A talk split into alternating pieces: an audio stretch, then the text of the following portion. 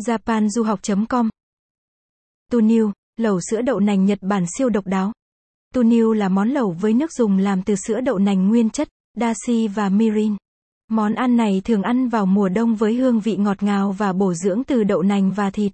Nguyên liệu của món này gồm có thịt bò tươi, các loại đồ viên, các loại hải sản và đậu hủ dùng kèm với nước sốt cay. Đây là một món ăn rất phổ biến ở Nhật Bản, thường được phục vụ trong ryokan, quán trọ Nhật hoặc nhà hàng đậu hũ. Món này có công dụng tốt cho sức khỏe. Với khối lượng lớn isoflavone hóa chất rất giống với estrogen hormone, phòng chống các bệnh ung thư, bệnh tim, loãng xương và nhiều hơn nữa. 1. Cách làm món lẩu sữa đậu nành tu niu. Nguyên liệu. Thịt bò Mỹ, thịt heo, thịt gà hay các loại hải sản. Các loại đồ viên cá, tôm, bò tùy thích. Mì udon, mì ramen, mì gói Việt Nam theo sở thích. Sốt tương ớt tỏi chua cay. Cách làm. 1. Nấu sữa đậu nành ngon không bị chua. Bước 1. Cho đậu nành vào nồi lớn. Dùng vòi nước xả mạnh để bọt và các hạt lép hạt mốc nổi lên và gạt bỏ. Bước 2. Đợi bọt ra hết mới bắt đầu ngâm. Nên dùng nồi to, ngâm càng nhiều nước càng tốt. Nước ngâm loãng thì nồng độ chua giảm đi. Hai lạng đậu nành ngâm trong 5 đến 10 lít nước. Không ngâm bằng nước nóng hoặc đậy nắp. Đặt ở nơi khô ráo, thoáng mát.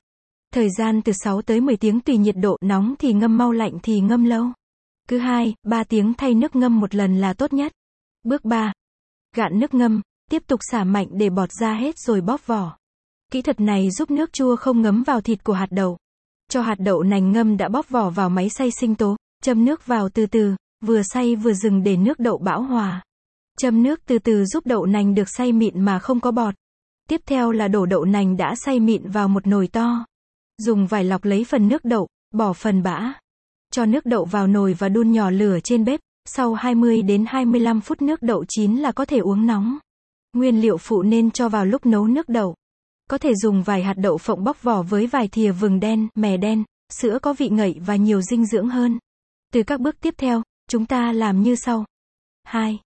Hoàn thành công đoạn trên, chúng ta đã có một nồi sữa đậu nành hoàn hảo dùng để làm lẩu.